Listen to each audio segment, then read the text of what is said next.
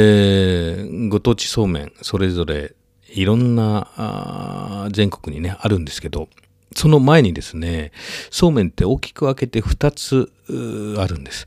えー、一つは手延べそうめん。もう一つは、まあ、機械麺ですね。えー、手延べそうめんっていうのはですね、まあ、職人さんが手で伸ばして、伸ばして作る、人力でやるね、手延べそうめんです。えー、一方、機械面、機械の、機械式そうめんっていうのは、えー、これはもう機械でね、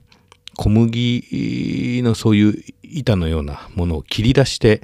えー、細かくこう、切り出していくと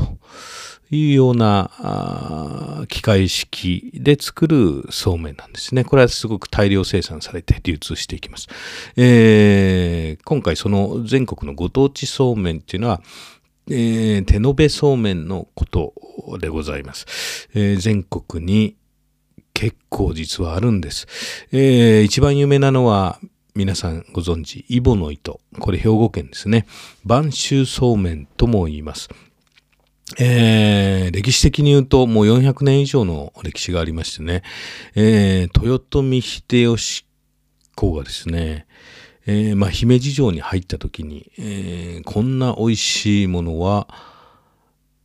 ね我々だけじゃなくて皆さん、一般のものも食べなさいっていうふうにして、もともとはそういった、あまあ、貴族文化でしたから、え、宮中の料理ですよね。それが一般開放されて、一般の人も食べるようになったというふうに言われております。えー、そして奈良県は私の故郷、桜井市、三輪そうめんですね。これは非常に細くてコシがあって、えー、他のそうめんとはかなり、喉越しの感じが違うと思います。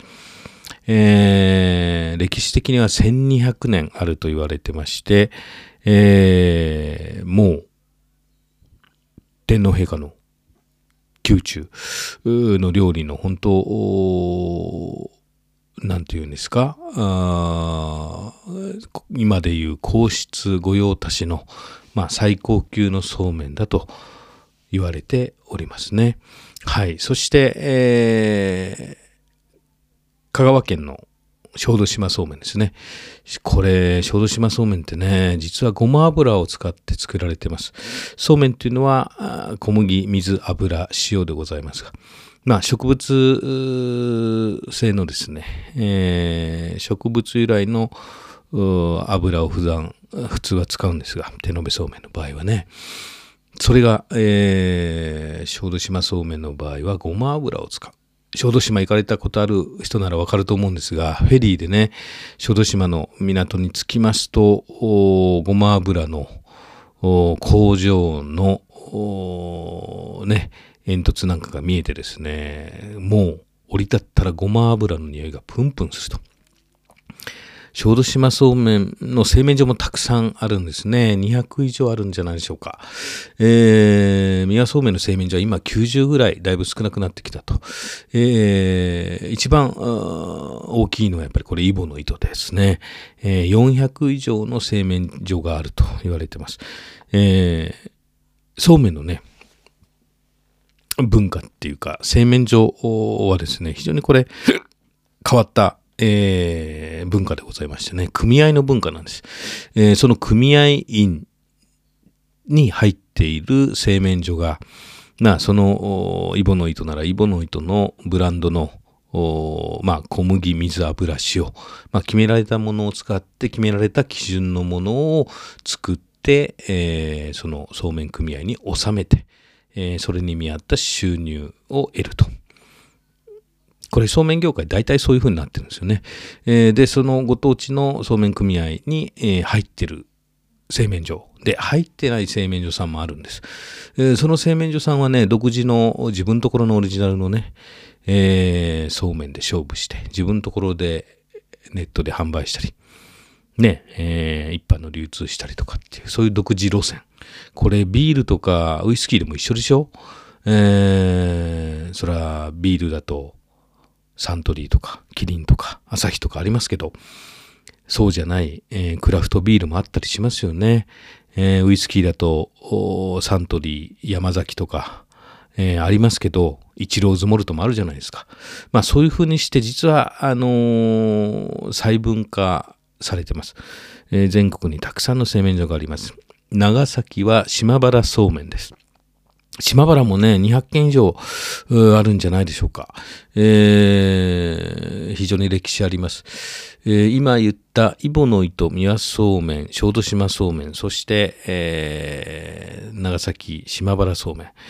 えー、そして徳島の半田そうめんっていうのもありますね。これ非常に太い、えー、本来ならばもうこれそうめんじゃなくて冷麦だよっていうぐらい太い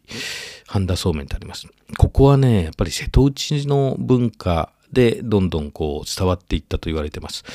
えー、歴史的に言いますと350年ぐらい前でしょうか。江戸時代ですね。えー、その伊勢の、ね、え、伊勢神宮まで行く伊勢参りっていうのがありました。えー、こ、これはもう全国、みんながこう歩いて伊勢のお参りに行くわけですよね。そういうのが娯楽の一つとしてありました。そして、えー、奈良県の桜井市この宮そうめんの聖地でございますが、えー、その桜井っていうのが私の生まれたところが宿間町だったんですね。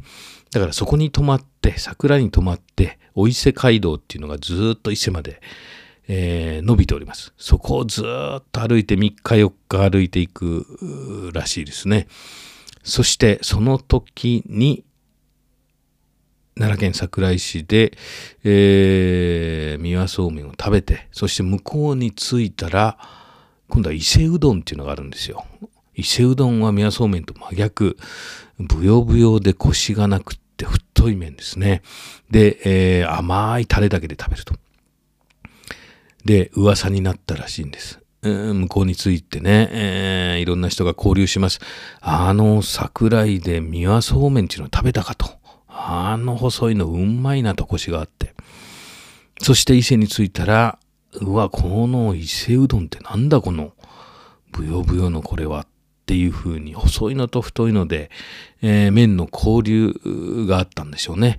えー、こういう時代が江戸時代ですよ。うん、だから驚いたでしょうね。皆さん、その地域によって全然麺の文化が違うという状況だったみたいですよ。で、ですから、最初その奈良県桜井市、えー、これもともとはもうルーツは中国から伝わってきて、えー、そして、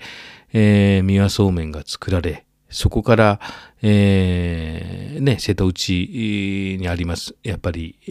ー、海のルートでね、播州そうめん。それが後々イボの糸っていうブランドになり、えー、そして小豆島にも瀬戸内通ってね、小豆島に行きます。えー、そしてずっと瀬戸内ずっと越えて向こうに行くとこう長崎に行くわけですよね。うん、ですから島原。この島原の乱っていうのがありましたけど、この島原の乱の当時も、島原の方々が小豆島にこう移り住んでですね、えー、そして、えー、小豆島、小豆島そうめんっていうのを知るわけですよね。そして小豆島から長崎に行った方もいらっしゃると。で、そこでまた島原そうめんっていうのをね、作り始めたなんていう話もあります。ですからこれね、瀬戸内でこうぐるっとそうめんの歴史がね、回っていったと。で、徳島のそうですよ。これは半田そうめんという太いそうめんですが、僕が思うには、その、三輪そうめんもイボの糸もね、全部細いそうめんですが、うん、徳島、まあ、阿波踊りの聖地ですよね。この阿波の人たちはね、やっぱりこう、おおらかでこうね、大きな気持ちの人が多いです。坂東エイジさんみたいな感じでしょうか。ほがらかなね、おおらかなというか、その方々がね、この職人として細いやつをね、作るよりもね、もうこんな細くしないでももう太いので、ええじゃないかと。いうようなことでね、ひょっとしたら、もう太いまま食べたと。いうふうに僕はなったんじゃないかななんて勝手に思っておりますが、まあそんないろんなそうめんが実はあるんですよね。それ以外もですよ、えー、佐賀県はね、神崎そうめんっていう美味しいそうめんがあります。えー、そして、えー、熊本には南関そうめんっていうめちゃめちゃ長いね、そうめんがあって、これ今、関西、えー、っと、南関そうめんもですね、もうおじいさんおばあさんがね、もう作ってる本当、絶滅危惧種的なもう、製麺所があって、そこもね、えー、全部手仕事。もう機械なんかほぼ使ってなくてね、えー、全部人力でやってるっていう南関そうめん、長い長いそうめんがあります。えー、南の関って書きますね。えー、南関そうめん。これも美味しいです。そして、えー、富山県はね、大門そうめんっていうね、大門って書きます。大きい門。ここもね、あのー、もう四角いこう、麺を巻いて巻いて、えー、巻いてこう、最終的には四角い形にしてパッケージしてある。それをパリッと真っ二つに割ってね、えー、茹でて食べるっていうね。これも変わったパッケージ可愛いです。えー、大門そうめんっていうのがありますね。だから、東北にも実はあるんです。えー、宮城だと白石ウーメン。ね。白石、えー、温麺、あったかい麺と書くんですね。えー、これ何があったかいかっていうとですね、白石ウー麺は、まあその400年以上の歴史があります。えー、そこの、白石梅の製麺所の娘さんが、え、お父様が非常に喉が悪く胃腸も悪かったということでそうめんね、えー、長いそうめんじゃ食べにくいっていうことでね半分ぐらいのサイズ長さにしてそして、えーまあ、胃腸に優しいっていう意味で、えー、塩も使わないでね、えー、やったと。っていうのでこうハーフサイズのそうめんが出来上がったと。それはまあ、お父さん思いの娘さんの気持ちがあったかかったんだ、優しかったんだっていう温麺、ウー麺なんですね。まあ、そんな言い伝えもありますけど、えー、あ、白石ウー麺はあれですね、塩使ってないんじゃなくて油を使わなかったんですね。うん、油を使わずに、えー、作ったというそうめんでした。うん、他にもですね、あとは、えー、そうめんで言うとね、沖縄もそうめんがありますけど、沖縄特に文化変わってますよね。そうめんチャンプルーですよ。これは本当不思議な文化で、僕もあの、そうめんチャンプルー誰が一体最初に作ったかと、あのレシピを。まあ、ニラと油とツナ缶みたいな感じでシンプルですよね。それをこう炒めるささっと作ってですねもう毎日のように沖縄の方食べてます。あの暑い国のなのに冷たいメンチで食べないと。チャンプルーにして食べる。このチャンプルーっていうのは何かって語源はですねマレー語インドネシア語ですかね。えー、チャンプールって混ぜるっていう意味ですよね。だからまあいろんなものミックスして混ぜて、えー、食べる。うん。で、これね、実はまあ、そうめんチャンプルって炒めるっていうイメージありますけど、これ炒めるんじゃなくて混ぜるんです。えー、具を軽く炒めて、茹でたそうめんをそこに入れて、もうフライパンの火は止めて、えー、混ぜるだけ。ね、ちょっとめんつゆなんかも入れて、さっと混ぜるだけで実は炒めないんです。炒めるからくっついちゃってね、焦げちゃったりして食べにくくなっちゃいますけど、これはそうめんチャンプル実は炒めないっていうことがポイントでございますけど。まあ今言ったように相当種類あるでしょ？えー、ご当地そうめん。ぜひね、これ、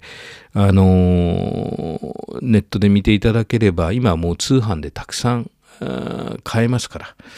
えー、夏になるとそうめんね、えー、スーパーなんかにも、百貨店なんかもたくさんあります。ぜひそのご当地の、これ何県なのかな？うんそういうのを、ブランドを見ながらね、え、日本酒とか、え、ウイスキーとかビールとかのように、え、皆さんの好みのそうめんっていうのをね、ぜひ見つけていただきたいなと。え、今日はご当地そうめんのお話でございました。